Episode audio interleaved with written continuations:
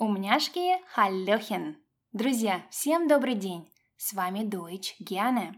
Меня зовут Дарья Хандрикова, я преподаватель немецкого и русского как иностранного и автор проекта по изучению немецкого языка Deutsch Gerne. Ein Problem? Kein Problem.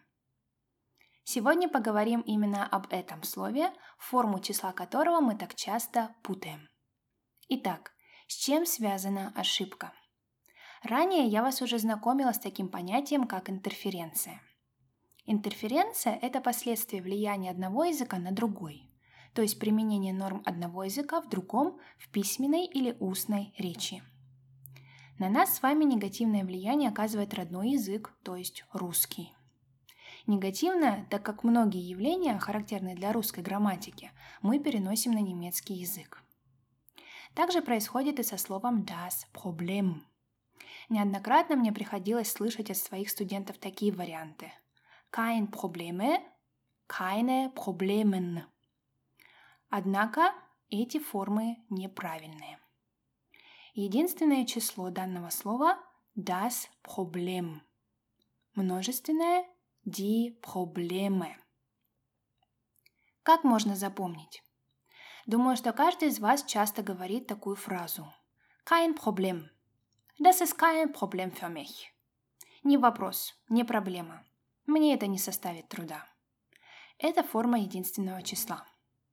Если употребляете в каком-то другом контексте, вспоминайте это выражение. Давайте еще раз повторим. Kein Problem. Das ist kein Problem. Das ist kein Problem für mich.